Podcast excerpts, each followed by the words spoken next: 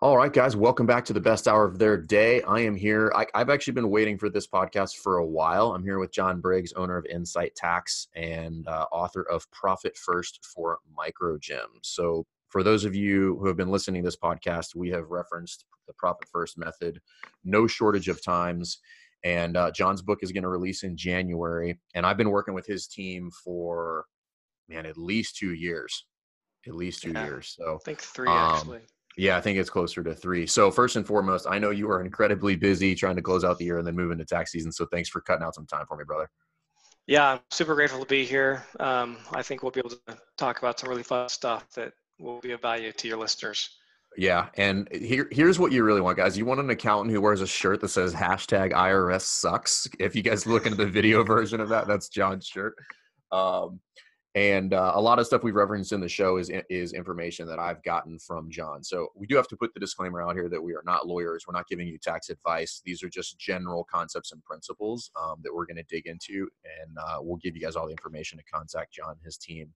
Um, but I highly recommend it. Um, but uh, let's just dive right in, man, because this is a deep, dark subject that a lot of people like to avoid. And um, for those people that kind of don't know the profit first method, and we'll get into the, the more specifics for gyms, can you kind of give like a broad brush kind of intro to that? Yeah, totally.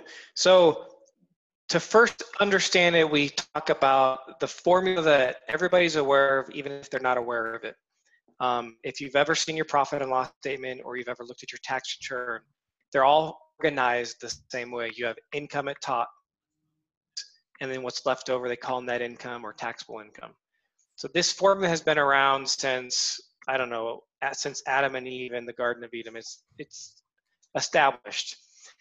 What happens though is that from a behavioral standpoint, we focus on um, the wrong things with that equation. And so Mike Michalowicz created the system first, and he said, "We're just gonna, we're not gonna change this mathematically. We're just going to change our focus. And so now we're going to take our revenue, we're going to subtract out profit, a predetermined amount that we're going to establish, and then what's left over is what we can use for our expenses. So that's kind of the overall general foundation. And then when you dig in, there's four there's four principles um, that are really the core of the profit first methodology. The first one is smaller plates. Um, and what I love about these four core principles is gym owners and coaches are basically cheating because they already understand this information from a nutritional standpoint. And we're just now translating it to financial health as opposed to physical health. So smaller plates, you consume less if you have smaller plates. The problem is as gym owners, we have one operating account and whatever money's in there, we think it's available. But the problem is, we committed that money or some of it to other people. Some of that money, when our customers pay us, it's already committed to our coaches. It's already committed to our landlord. And so with smaller plates, what we're saying is let's take off, let's create some buckets of common scenario or common expenses um, or cash outflows, I should say, and let's put some money in those buckets because we already have commitments in those. So that's smaller plates.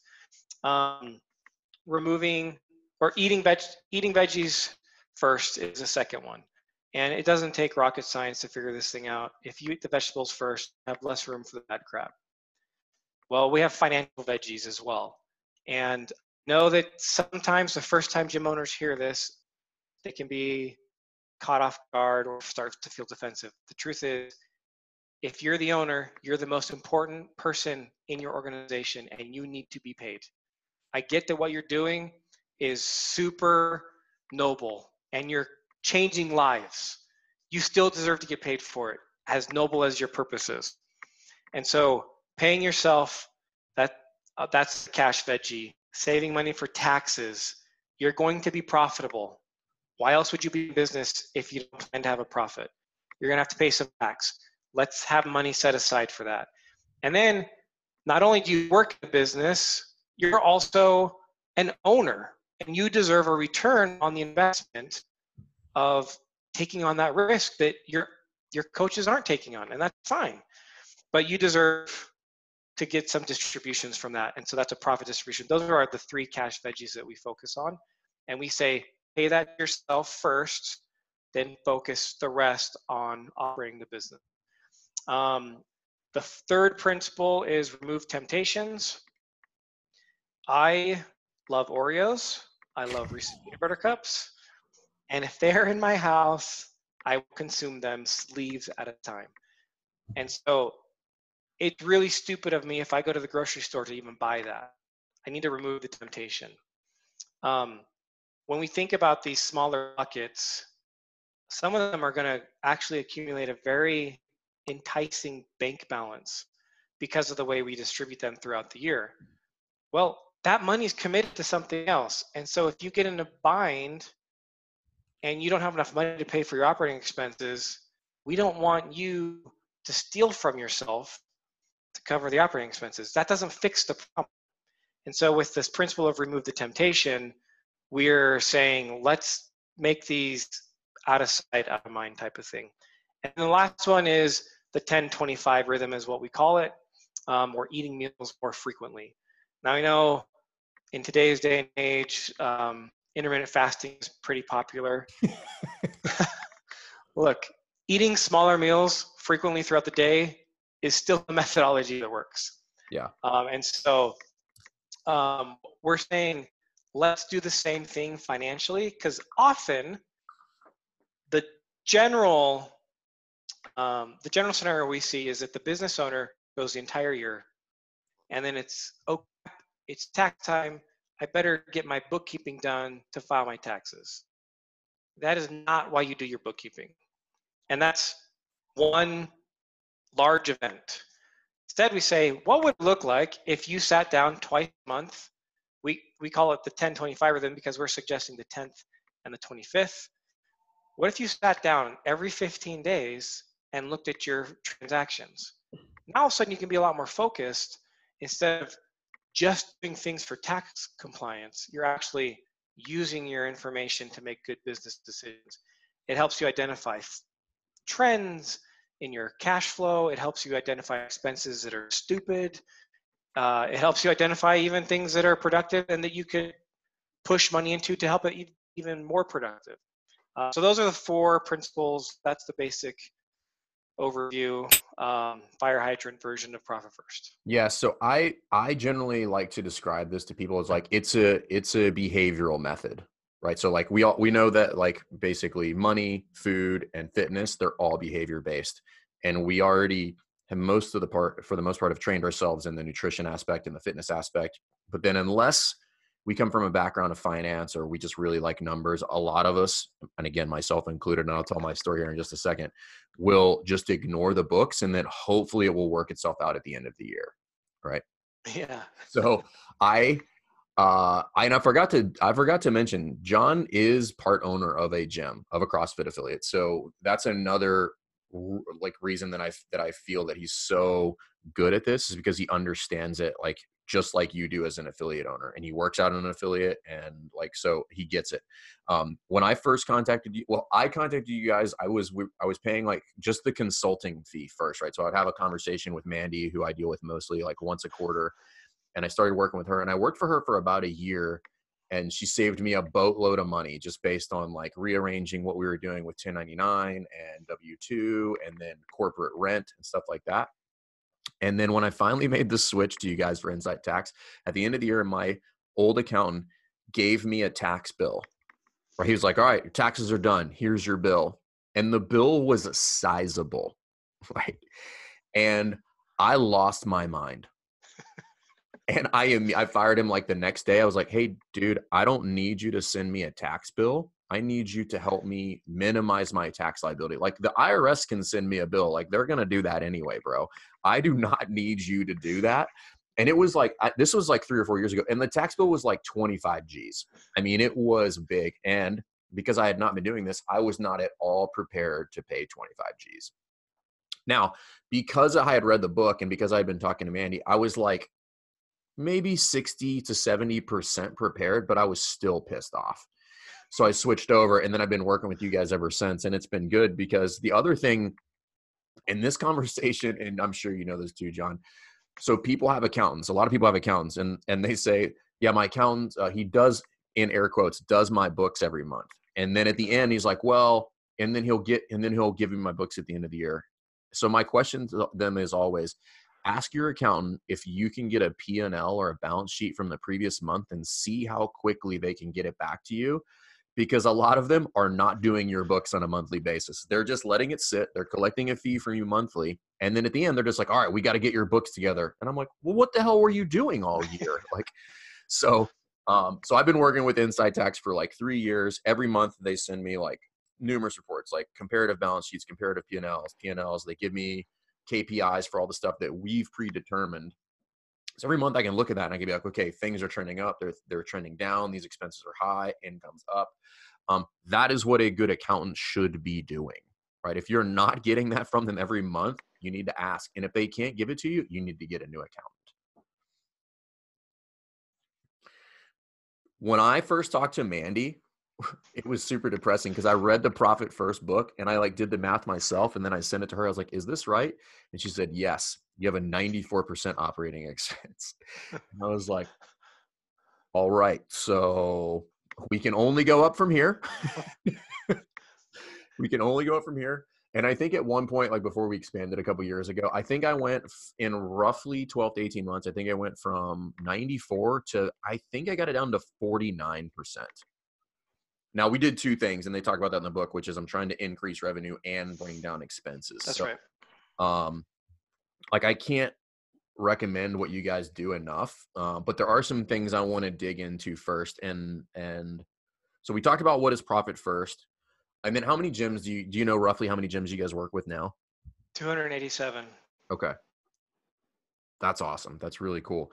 Now, what is so you've seen 287 people come into your into your um, stratosphere, and then do most of them come in with the same issues? Yeah, and that's actually active clients right now. So it's probably been closer to 350 over the years. Okay.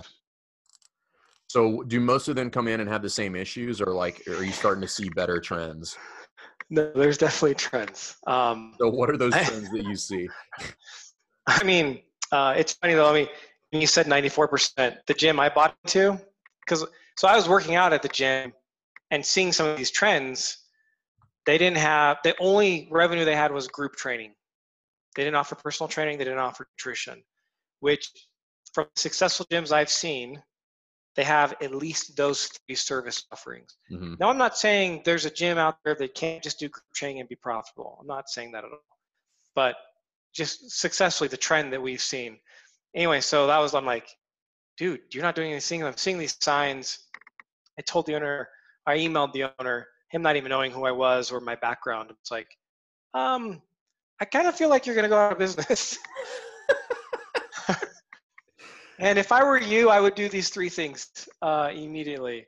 And instead of telling me like, hey, dude, stay in your lane, like, you know, thanks, but no thanks. He actually invited me to lunch and he said, yeah, actually, dying here. Like, I'm funding this by myself. I've tried to sell it three times. I can't, like, I'm just, I don't know what to do. So he's like, do you want to be an owner? uh, I'm like, sure. Here's, this is what I was going with this. Rent expense and coach's expense, those two alone, 115% of the revenue when I bought in. Oh my God. Yeah. So if that's you, if that's you, everybody, you need to contact John immediately. That is a big problem. Um, anyway, so yeah, uh, trends. Honestly, the service offering is a big trend. You have, if you want to be successful, I'm telling you, the financially fit gyms are doing more than just group training. Uh, personal training and nutrition are the obvious two that flow and uh, work really well in a gym setting. Um, you know, let's see. Other trends we see are rent expense. And really, when we see a rent expense, it's a problem. And just so you know, like basically 15 to 25% of your revenue, you you want your rent expense to be in that range. If you can be lower, that's super awesome. But and you're above 25%, it, it it's going to be tough. Um, I know that because we are more than 25% and it's tough. But I found it, so we find the rent expense and then we correlate that and we ask questions because that's what accounting is. It gives us data that allows us to ask better questions. Mm-hmm. So then it always becomes, how did you get into this mess? Yeah. Um, I, the story of the gym I bought into is very similar to many of these stories. We had 1,500 square feet. We were maxed out at 10 people in there. All the classes were crowded. So we moved spaces and we moved to a 7,000 square foot facility. That's a All right. jump. It's a big jump. It's a very big jump. Unless you have cash set aside and you purposely are making a strategic jump, knowing that you actually have things worked out and it's just a matter of time and you're not going to put yourself in a financial burden, that type of jump is psychotic. Just because your class is full.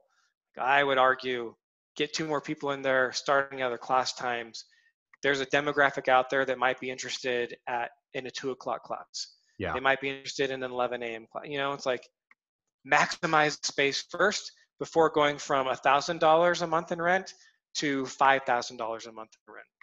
That it's funny you bring that up because we expanded, I think, to roughly two years ago. But I had been working with you guys already, so I had done all the math first, and basically, it's, it, what we ended up kind of doing was I had a bunch of other accounts set up, and I didn't even have to take from owner pay or profit account. I was just basically took from like the marketing, continuing education, equipment account to Yeah. cover the additional rent, and then there were some issues there that I did on some bad math, but those were like we could afford it. Like we were we were running, I think upwards of like we weren't we've never hit 30% profit margin, but I think we were like 26. So I like I had a buffer in there to eat and you know a couple thousand dollars extra a month. Um, but we needed at that point because people were like falling out of the building every afternoon and I was just like, okay, it's time, you know. And and we had the ability to expand in place. So um, it's definitely something you should look into. And most people, I think you're right, go way too big. Way too big, too fast. Yeah. Um, so Brent, you got to be aware of your space, and if you're committed to it, because most people are leasing, uh, you locked in, man. Those lease agreements are brutal, um, and that's not even a financial side thing. But you got to look at those lease agreements. Pay the 500 bucks to have an attorney look at it and tell them what you're worried about, which is, as soon as I move in, are there any noise ordinances I need to be aware of? Does this contract give me any outs if the city comes and shuts me down or my neighbors complain? Like those are legit things worth the 500 bucks. Yeah. Uh, yeah. It's also good to just know, like, from an attorney, like, who, like, what you versus the landlord is responsible. Because sometimes the landlord will try to push expenses off to you that contractually they are supposed to cover, but they know that you're not, that you don't know how to read the lease, and they're like, no, no, you can replace the HVAC, and I'm like, nope, that's actually your responsibility. It says right here in the lease. So, yeah, it's definitely worth it. And I made that mistake far too many times. Yeah. Let's see other trends that we see. I mean, shiny object, shiny, object syndrome is, is a real problem. It's a real syndrome that people have. Um, I can't tell you how many worthless pieces of equipment we see, and then we'll ask the clients, like, how did you, especially knowing now, like from the owner side, uh, it allows us to be more thorough. How are you using that piece of equipment?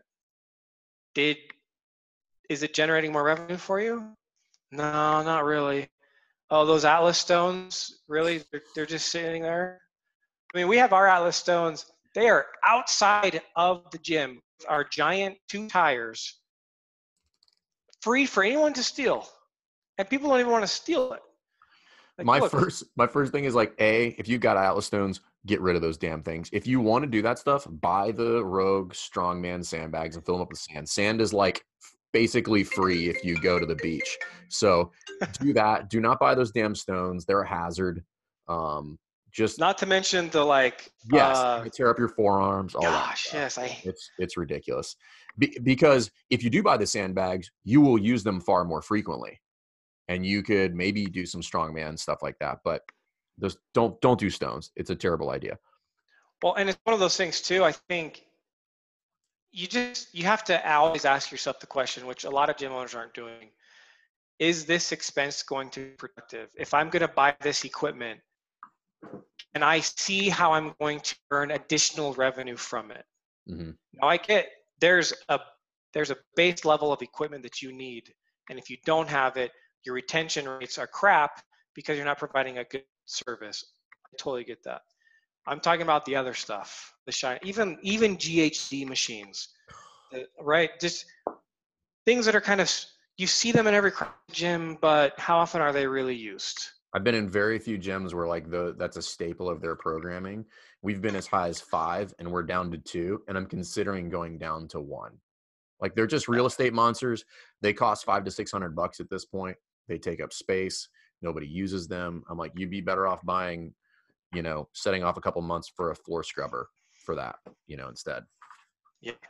Especially when you think about the value of every square foot. Uh, you know, that that's if you have three, that's two more, at least two more people you mm-hmm. could fit in a class potentially taking up that type of real estate. Um, yeah, so those are just some basic trends that we see. Um, with regard to rent, have you guys? I don't know if you wrote about this, but I think you did write about this in one of your emails. But about trying to figure out like what the good, what's the algorithm for like square foot per member?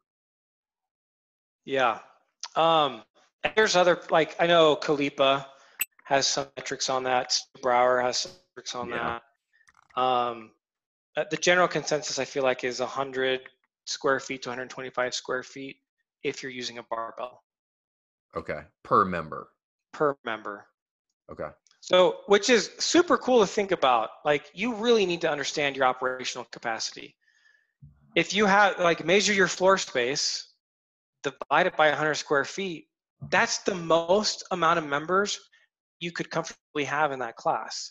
And now, in my mind, if that number is higher than 15, now you have to consider well, can I fit 30? Because if I can't go all the way up to 30, I really don't want one coach in charge of 20 people, especially with CrossFit.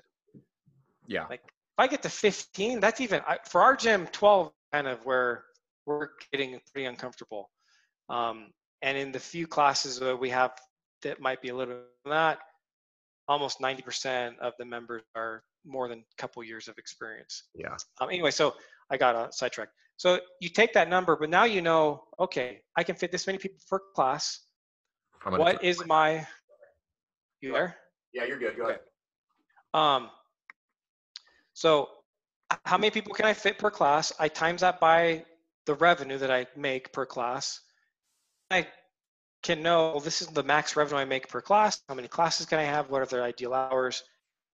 You can literally back into effectively your max revenue possibility in, for your training classes.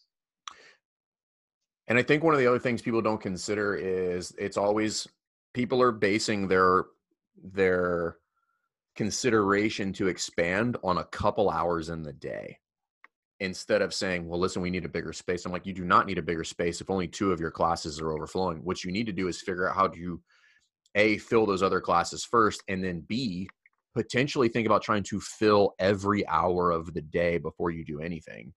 You know, and, there, and there's some gyms that do this, and I think it's literally just because geographically where they're located, and they generally in their metropolitan metropolitan areas, so like New York, Boston, those you're going to see gyms like that that have classes on the hour every hour because they have to because they have higher churn rate because it's just bigger denser population but there's no reason that you can't back your way into that in a place that isn't like that population dense. There's plenty of people in every city so you should consider more class times how to get people in more classes before you ever consider expanding for sure yeah and you know a problem we don't have in my gym which i would love to have soon is the idea that we have more interest in that class period than we have capacity to fit them in but the thing is, the Orange Theories of the world have proven you just use use their system.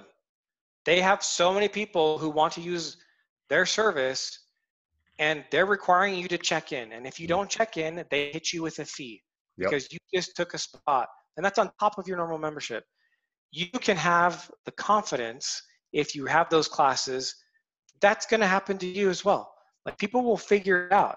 And if not, you have people drop off. That's fine. But there's nothing wrong with having that type of like model. Yeah. Um, and you don't have to do it for all of your classes. You can literally set no. that for just your just your high volume class. It'd be like yeah. for, for, us, it would be like maybe four and five PM. Where it'd be like, hey, for four and five PM, guys, you need to register for the class first, otherwise you're not getting in. Yep. Exactly. Uh, instead of just, oh, my 8 a.m. class is really full, you know, we should probably we should move to a different location. it's like, I don't think so. Or or do you do? I mean, there's so many ways to do that. To like, how can you get more revenue? Could you turn maybe your max capacity is 15? Could you split that and then maybe push to 30 in a 90 minute window versus or a two hour window instead of 15 people in a one hour window? You know, like right. And these are the questions they should ask themselves, right? Because I think every gym with where they're located, and whatever, are going to be able to have different answers to that. Yeah. But that's what they should do. They should ask themselves good questions so they can give themselves good answers. So I know I was I was actually on a phone call with a, uh, a couple of gym owners earlier today, and so so you get into profit first. It seems incredibly overwhelming. You're like, I got to set up more bank accounts. I got to do percentage math, and like this is this is bugging me out. Um, and I'm not sure I do a great job of explaining it, but he does talk about it. Michael does talk about it in the book about like don't overshoot those percentages at first because then what you end up is breaking you end up breaking the rules and not actually fixing the behavior problem. So uh, what I'm kind of referring to is let's say you figure out you're operating at 94%. You're like, you know what? I want a 6% uh, profit margin like on day one. I'm like, so that's what I'm going to set in place. And then that doesn't work because I haven't had time to fix the problems. And now I'm just stealing from all these bank accounts and then doing the same shit, but with just more bank accounts now. Um, so I think I started with just 1%. Yep. And it's because if you keep doing that for a couple months, you're going to give up. Yes. And you're like, this doesn't work. And I'm like, no, no, you did it wrong. You know? Um, so how do you, how do you try to on ramp people into the, because I'm so far removed from the on ramp portion of it. Like I honestly uh-huh. don't remember. No, it's good. Um, and I think especially for CrossFit, affiliate owners are going to understand this better than even other micro gym owners because of the importance we put on safety and teaching the proper movements before we let them go wild. It's no different when you have someone comes in who maybe that doesn't have a full air squat. You're not going to really teach them an overhead squat. You're not going to teach them a snatch because that would go too far. It's unsafe. Mm-hmm. It's the exact same issue with this. And so the idea is, you know, we're going to set the bar low with the member. Let's get you to a full depth air squat. Let's just strengthen stuff before we start putting you in weird, awkward positions. Financially, we're, we're doing the same thing. So we recommend the profit account with just one mm-hmm. That's it. It doesn't matter how whatever the assessment is showing, if people aren't in the habit of it yet, let's just set aside one one percent for profit. And even you know, if you're starting at 94% operating expense, and we know we need to get you down to 40, we're not doing that in a quarter. We're not even doing that in an 18 month period. Mm-hmm. We do, I believe, you can find 10% of expenses to cut. Any gym oh, owner. Can, yeah. And this is what owner, I. Yeah yeah, this is what I had. Like I tell people all the time, I'm like, when I first came in, Mandy and I were going back and forth about five dollar expenses, and I'm like, if you're not doing that, you're not doing your due diligence on reducing your overhead as much as possible. And when I, and when he says like only necessities, it means like literally if you don't need it to operate the business, then you get rid of it. It means no paid music services, like none of that shit. Like your, your members are gonna have commercials in their music. I'm sorry. Yep. Turn on the freaking radio. It'll be okay. uh, yeah. So we start at one percent, but then we do like to take an initial big leap at expenses and say, let's try to find that 10% immediately. But then once we find, find that 10%, then it's much slower. Like let's do two to three percent maybe. Let's play with it a little bit. Let's not put pressure on you because yeah, if you don't have the money in your operating expense account and you didn't do it the right way, you are going to take from your profit account, you are going to take from your tax account. Like instead of knowing you're going to do that, just leave those percentages in your operating expense account for a little bit until we can get this habit going. And of course, the whole time we're relentless on cutting the expenses. Because uh, the beauty is, once you cut the expenses, then you really know, well, maybe it's a shovel problem. Like I literally just don't have a big enough shovel. I don't have enough members uh, I really do need more income as well. So it's like I am lean, like with ESL, where my gym, we are as lean as we can possibly be without cutting classes, without, you know, ruining member experience. We just we have too big of a space. That's the problem. These guys moved from a 1,500 square foot facility to 6,000, hoping that the free six months of rent that they negotiated so proudly, not knowing that that's what they do, Yeah. to get you in, that the six months wasn't going to be enough for them to, you know, quadruple their membership base. Yeah. So now we're stuck in a bad decision from the previous owners trying to fill the space. We just literally need more members at this point. But we So- would never have known that if we hadn't cut expenses first. So, um, what are some of the like the weird expenses? Like, if somebody's listening to this, they're like, "No, we're running lean." Like, but you guys look at it and you're like, "You don't need this. You don't need this. You don't need this." You know, honestly, your music services, um, yeah, that's a big one. I can't tell you how many gyms we see that have multiple services that they're paying for. it's nuts. Um, I think we had four when we did it. I was like, "Oh my god!" And like, by the way, there's good free ones out there. Like, you can go on SoundCloud and get one hour playlists, like like at no cost. You can get on Fit Radio. It's free. Like, you do not need to pay Spotify Premium. I'm sorry, you just don't. And if you don't have a profit margin, then you sure as shit don't need Spotify Premium. Yeah, totally. Um, CRMs, I, uh, you know, if this one's tricky because I get when you switch to CRM, if you didn't handle the onboarding of your client the right way, you're gonna have to get new payment information, and you are going to lose members when that happens. I mean, I actually was speaking to an F45 franchise person who has four, three locations in the area over here um, and they forced her to switch CRMs. Because they're a franchise. She lost. She lost like 50 members or something. Oh, that's a lot. Wow. Yeah. Anyways, um, I would just look at your CRM costs. If there's a way for you to reduce that, do it. If there's a way for you to switch, if it makes sense. I don't feel like there's any strong service out there There's like this is for sure the go-to CRM for the micro gym space. That, that's. I think they're all. They're all all pros and cons. They're all. They're, yeah, they're all basically the same. Some of them have eh, different, you know, pros and cons. But like, and at the end of the day, uh, they all pitch their lowest paid service too. So like, oh, this one's cheaper. I'm like, yeah, but that's you can't actually do anything with that. The lowest one, like that one, is literally just nothing.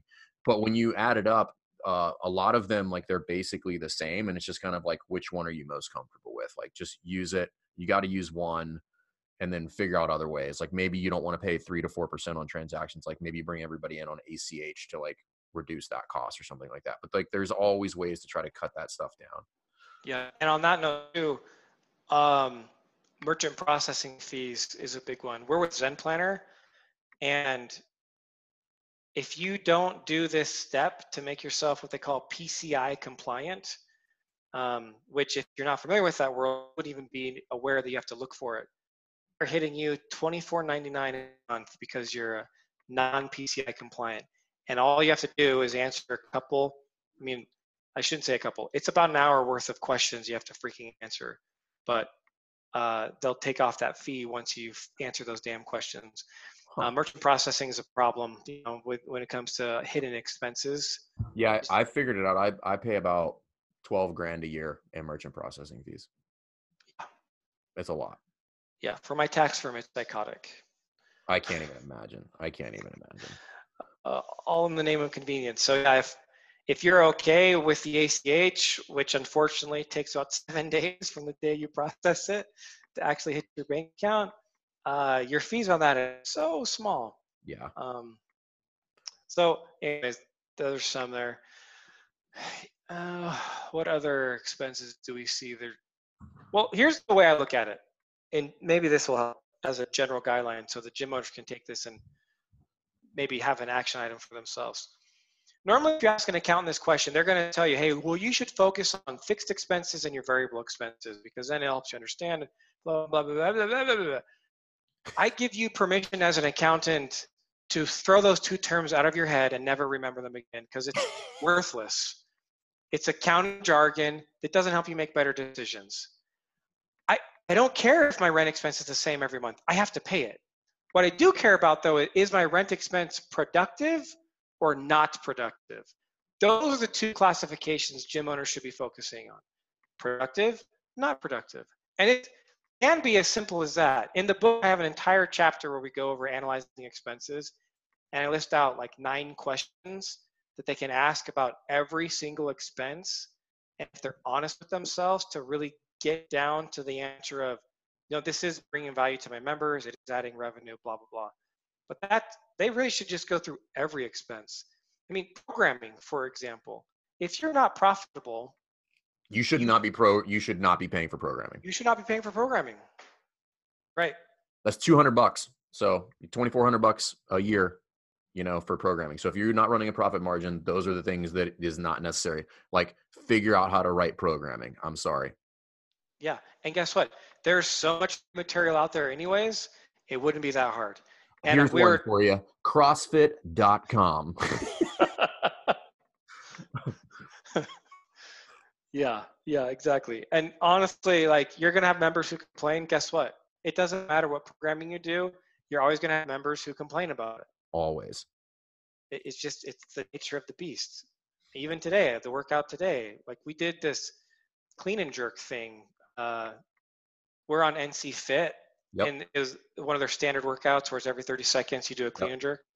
We did that yesterday. Today's workout was like max power cleans I'm like, dude, if you do, if you program that workout in the clean and 40 reps in 20 minutes, don't give me cleans of anything for at least a week. you know, but like, you, you still do it. You do it and you work out and you're great because you have more workouts that you enjoy. yeah.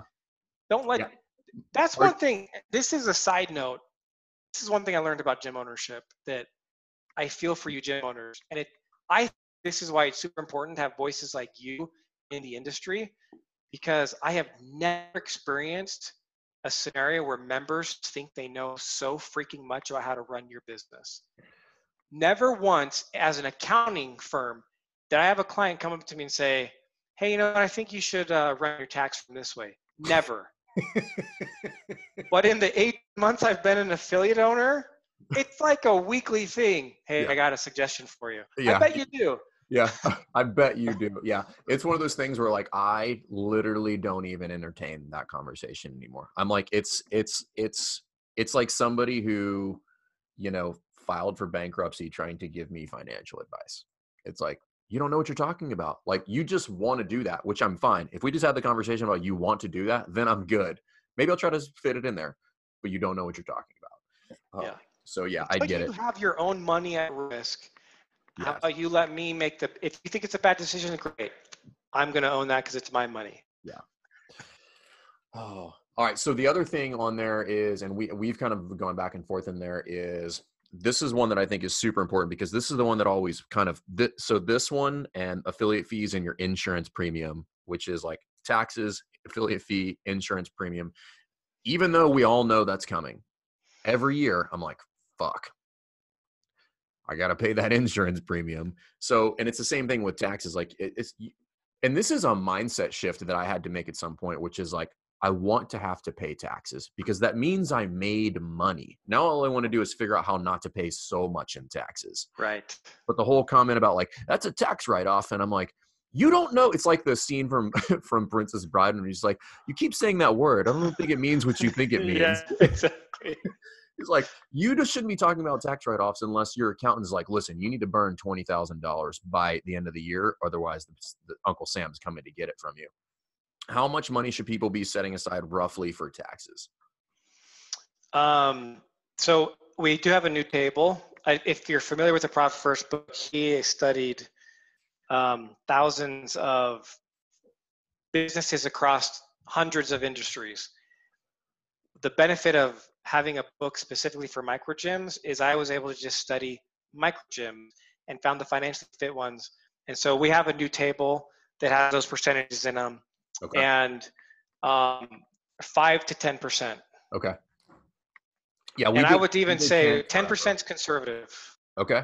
Like you'll have money left over if you save most for most gym owners. If if they save ten percent, there's money left over at the end of the year to distribute to themselves so in, in in my experience too you it's going to, i think at least it, it's going to take you a couple years to catch up to that where you're ahead right so like if you're yep. not doing this before you're going to be behind so if if year one or year two you're doing this, you don't have enough to cover it the following year. That's because you're still catching up from years of like not having enough money. So like you'll be setting aside essentially last year's taxes this year and yep. trying to catch up. So it will That's take right. you some time for that to unfold. But I think it took us three years before I got to the point where uh where I was like, hey, how much are we gonna owe? And I got the number, and the number we had set aside was significantly larger than that. And I yeah. was like, oh shit, we have so much money. Uh, and that is when those, and I was like, well, hey, how much of this can I use? Because that was just tax money that I didn't count on having. That's right, all order, of it. In order to not have to pay any. So then she was like, all of it. And I was like, okay, cool. So it was like ski ergs, barbells, all the stuff. And then I got a tax return after that because, but I had planned for all yep. of that, right? I was prepared to pay a significant amount of taxes, but didn't have to because there was a plan in place. Um, but we used 10 for a long time and but it took about three years before that was over like yeah. before before it was that um so that's a big one is just setting aside the taxes and i took his advice in the uh, in the book which is like you need to label that account like either not your money or government's money. Yeah. Otherwise, like you'll just take from it. What did you label it? Uh, not your money. not, yeah, I like that better because um, I when you said that, I'm like, no, I refuse to say that the this is the government's money. it's my money, and I am agreeing to pay the taxes. But yeah, I just, yeah, no, I would agree. Yeah. There's uh and there's two other things I want to get into. So this one is and obviously this one I think is a little bit dependent on how you run your business, but like there's all this going back and forth about W2 versus 1099. And I know where you stand on this, but I want I want you to elaborate on that uh because I don't want to speak for you on that. Okay, good. So I feel like there's been two camps in the micro gym industry maybe before I was introduced to it and got involved and it was either coaches are always w2 or coaches are always independent contractors and the reality is is neither one of those are correct coaches are always what they are now um, there are 24 factors that the irs looks at when they make a determination to see if the coach is truly independent or if they should be a w2 person and you have to look at those factors you also have to look at your state rules uh, California la- just last year passed a bill or law, it's law now. Um, basically, there's no such thing as an independent contractor in the state of California anymore. It just, yep. Damn. I mean, it's it'd be a rarely rare situation, but Uber, Uber had a court case come against them, and they basically said, well, if what the contractor's doing is the primary source of revenue for the business, then it can't be an independent contractor. They have to be employees. Great. Well, what that means is if you're in California, your coaches have to be W two. You, you have to be compliant. Um, it's a significant expense that you, if you were W, if you were 1099 coming your way, like on payroll tax. You have to add basically 11%, and if you're in California, probably 12%. So if I, $100 is really $112. $1,000 is really whatever that is, 100 whatever. Yeah. But anyways, so but the way I like to explain it is if you want your coaches to be independent contractors and the state laws allow it, I think both parties are better off with that scenario. The gym owner pays less payroll tax, and now the coach, as an independent contractor, can take advantage of the exact same tax deductions you as the owner get to take advantage of. And that's the important tax, part, yeah, because a lot of part. a lot of the coaches are like, "Well, you just don't want to pay payroll taxes," and yeah. I'm like, "Well, yes, correct. no, no, I fucking don't." Um, and but you get a benefit as well, and that's where I think people miss the boat on that. They're just like, "Oh, this is just for you," and I'm like, "No, no, it's it's equally as much for me as it is for you." Yeah, and with tax reform of 2018, in the past, if you were W two you could claim these things called unreimbursed employee expenses as a tax deduction as an employee.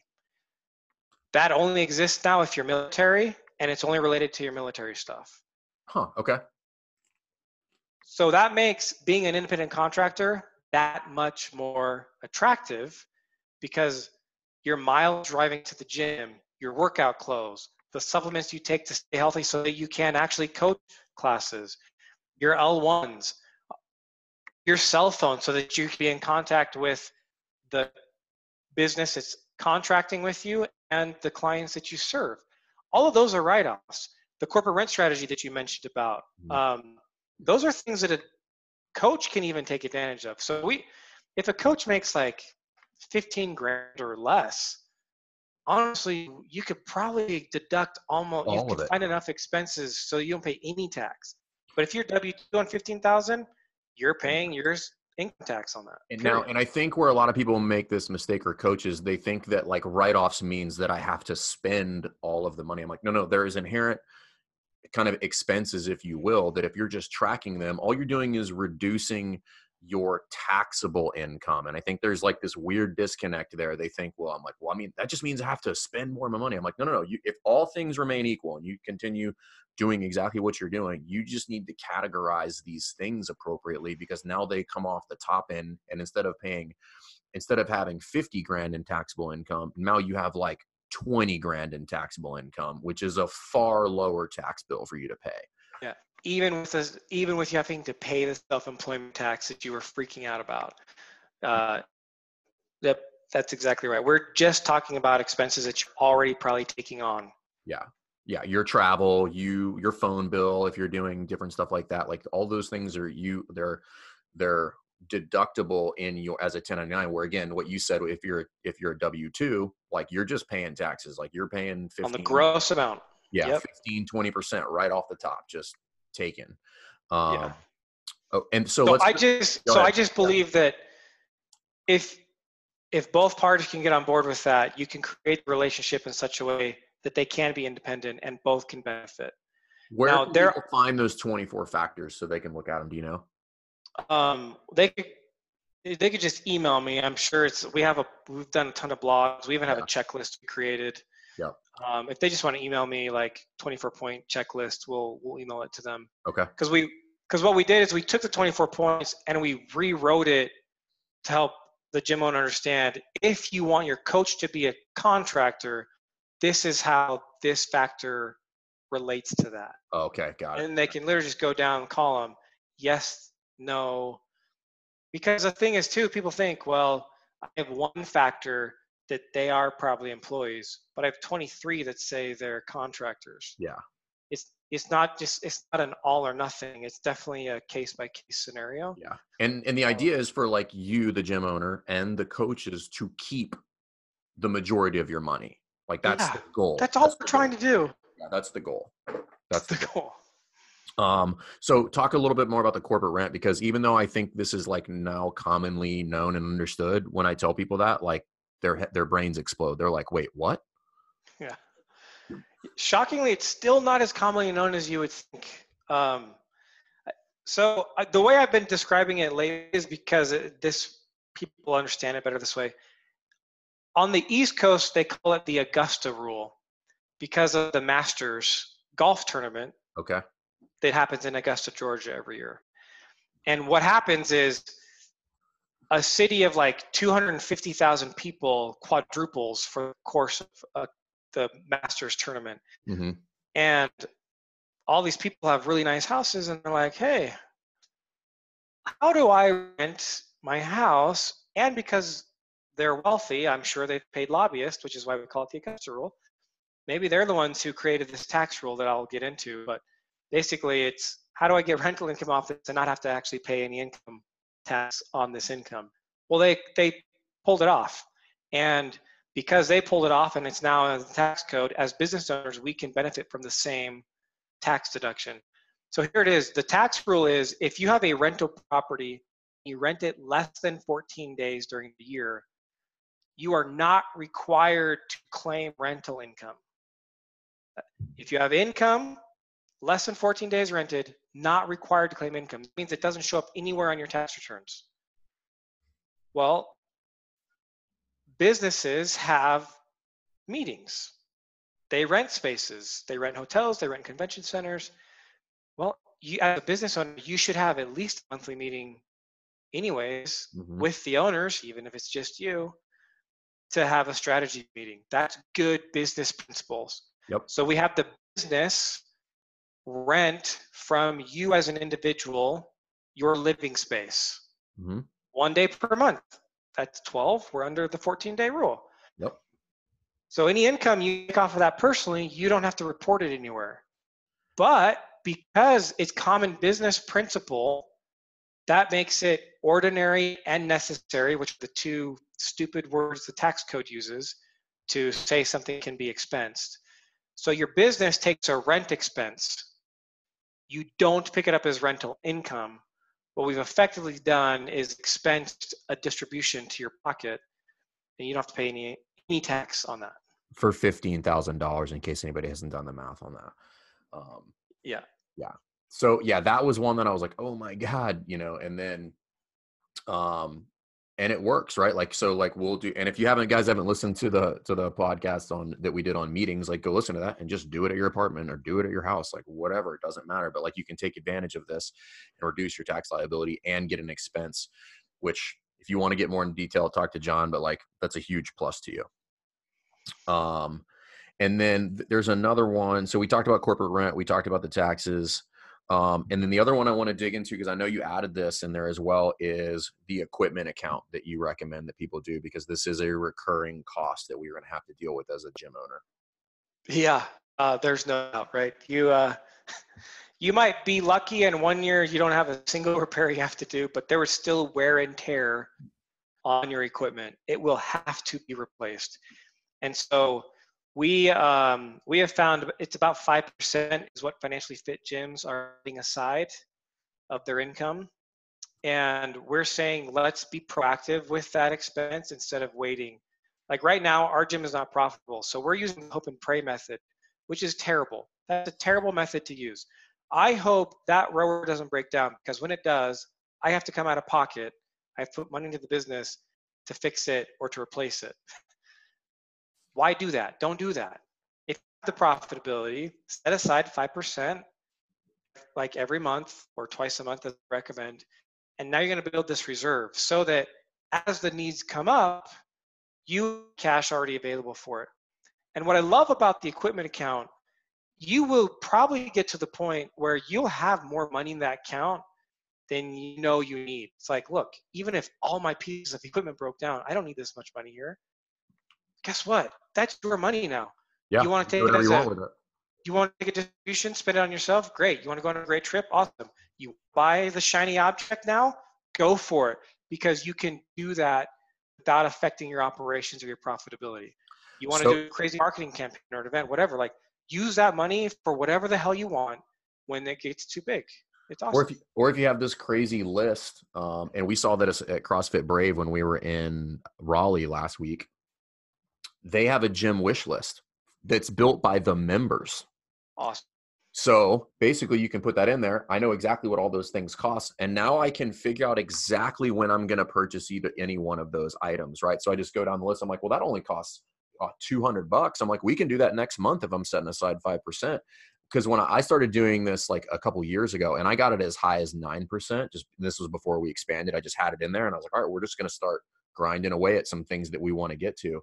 And what it does is it gets you in the mindset of reinvesting into your business instead of like trying to keep everything. It's just like, hey, if I'm going to spend this much on, it doesn't always have to be equipment. It can be upgrading your bathrooms or like painting the walls or like that, you know, like all that stuff that needs to be done if we're going to compete with some of these F45s and Orange Theories. Like you need to beautify your space, and that equipment can I label it equipment and maintenance because yep. it might it might be equipment one month and it might be maintenance the next month so it doesn't always have to be one or the other but that was one of those things where it wasn't i wasn't caught off guard ever if something broke. I might not be able to cover it that month but i'm like okay based on what we're setting aside i'll get it fixed in the next 45 days it's not a big deal. Yep. And it's just a habit um the oh, there was something else i wanted to ask you too anything other than some of the the tax distribution and the uh and the um equipment account that's like significantly different that you guys put together? Yeah the, have to elaborate on all of it but i'm just curious. No the biggest other change is we have we want you to add a team member expense bucket. Oh that's what it was. Yeah yeah yeah. Because it's i mean team member expense and rent are your two largest expenses. Mm-hmm. we need to account for those. But we like the team member expense because when we were running this based on the old model, every single time we did an assessment, we had to ask 500 questions like, how do you pay your coaches? Oh, you pay them four ninths. Oh, you pay them a flat fee. Oh, you do both. Oh, you pay them wage. It's a there's like eight or nine different compensation models I've come across, mm-hmm. and every time we had to figure out based on the original definition. Okay, well, this is going to come out of real revenue, and this needs to be operating expense, and this. And I'm literally as I'm typing the chapter up on how we've done this analysis, I am like four pages in to just explaining how a gym owner can get this right with all these different expect- exceptions. And I'm, I'm like rereading it. I'm just like, this is brain damage. Like, I don't even want to read this. And I'm in love with numbers. My gym owner, who I'm trying to serve, is not going to feel served. So I'm like, you know what? Forget it. We're going to take it out of the real revenue calculation. We're going to give it its separate account and then we'll just analyze gyms based on that data. And what we found, and so we found um, 25% is what most financially fit gyms are running at, regardless of revenue size. Uh, if if you're at 25%, you are solid. Um, we know other and when models, you're saying and when you're saying member ex, or uh, team member expense, essentially you're just talking like your what's your payroll figure, correct? Payroll, all payroll, not just coaches. If you have a front desk person, all that stuff. Okay. Um, we know other models that recommend 44%, and so on, and we think that's also pretty healthy. So we just in general say 25 to 44%. Yeah, we're like 40. We're like yeah, we're 25% rent and then 40% for payroll. Yeah, Awesome. Um, what I love about the epiphany that happened is that this, doing it this way, and adding this one step, which is if you're the owner and you're coaching a class, that specific pay for the class comes out of the team member expense bucket. Okay. It's not owner's pay. Like, yes, it goes to your pocket and you're the owner, but you have to pay yourself for coaching classes out of the team member bucket because that's how you realize when you can start stepping away from coaching the classes that you're coaching. Oh, got it. If you're not paying yourself for that, you don't know if you're in the healthy range or not. And so I it, see what you're saying. really simplified so you have to fit. What you're saying is, eh, so I was having a hard time unpacking that because I was like, just because I'm, I, I guess I'm a little bit past that. Um, yeah. But what you're saying is like, what does it cost me to run this business if I never coached a class? Yep. Yeah, because I was like, wait, well, I don't pay myself for class anymore because I pay myself a set percentage of revenue at this point, right? Yeah. Um, but I don't have to coach any class if I don't want to. You, know? you don't exactly but some owners have to. Exactly. So that's where I was. That's where the confusion was. Yep. Got it. Yeah. Some owners have stepped out and they shouldn't have. Right? They yeah. can't afford for them to replace themselves, but because they don't have the simplicity of seeing that yet, just by transferring the money, they they made the decision without all the data. Well, and the other thing is, if you're doing it this way, and and this is uh, again like you might have to resort to this in like hard times, but if you if that is your payroll and you don't coach any classes you will you know it's a real quick way to get some money back? Start coaching more classes again where it's just like oh, again it's all it's all i look at it this way it's all about like having the ability to do that in the event that you need to. It's just like hey if i need to pull back i don't know if you mm-hmm. pay if you let's say you pay on average 25 bucks a class and you have 135 classes a month and you need to pull back 50% of them and you're going to coach 70 you know, you just pulled back almost two grand back into your pocket. Now, do you want to coach 75 classes a month? Probably not. But you might need to, right? So then it's just, okay, cool. Let me eliminate $1,750 worth of expenses and get back in there because that can be the difference between like folding your business and not folding your right. business, you know? And at least gives you enough time to survive exactly. and figure out what's going on. Exactly. So I agree. That's cool. Um, anything else anybody these guys should know about either the book or any of that stuff? Uh, no, I mean you can pre-order it now if you Google "Profit First for Micro Gyms." It's on Amazon. Um, If you guys, but the other thing is, uh, if you guys haven't done, uh, sign up for the email because he sends out some really cool emails that have like a ton of information in there.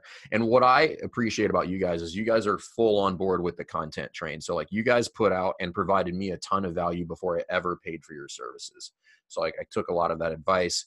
The concepts made sense because I'm a gym owner, and um, and so if you guys are unsure about it, like you don't have to go in there immediately. And then, like I said, they do offer like a consulting fee.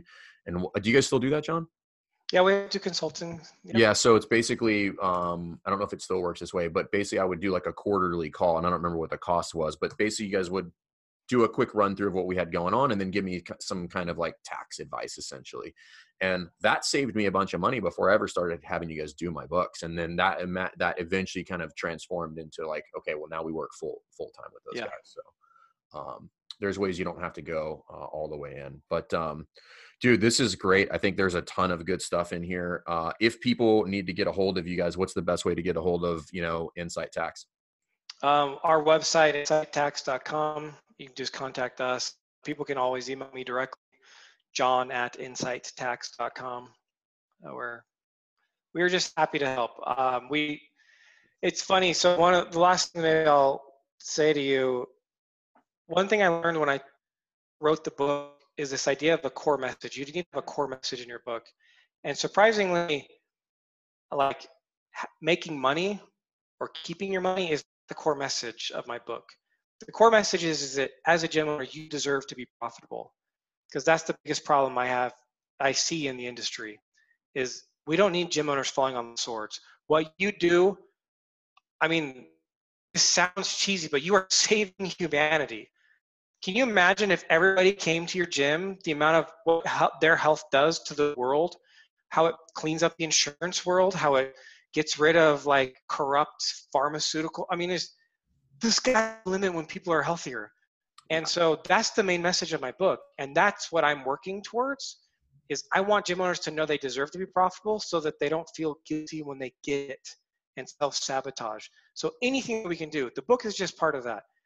Reach out to us. We are happy to help. Sure, we're in business. And if it gets to the point we need to tell you we have to charge you for it, we'll let you know. Yeah. But we're happy to help.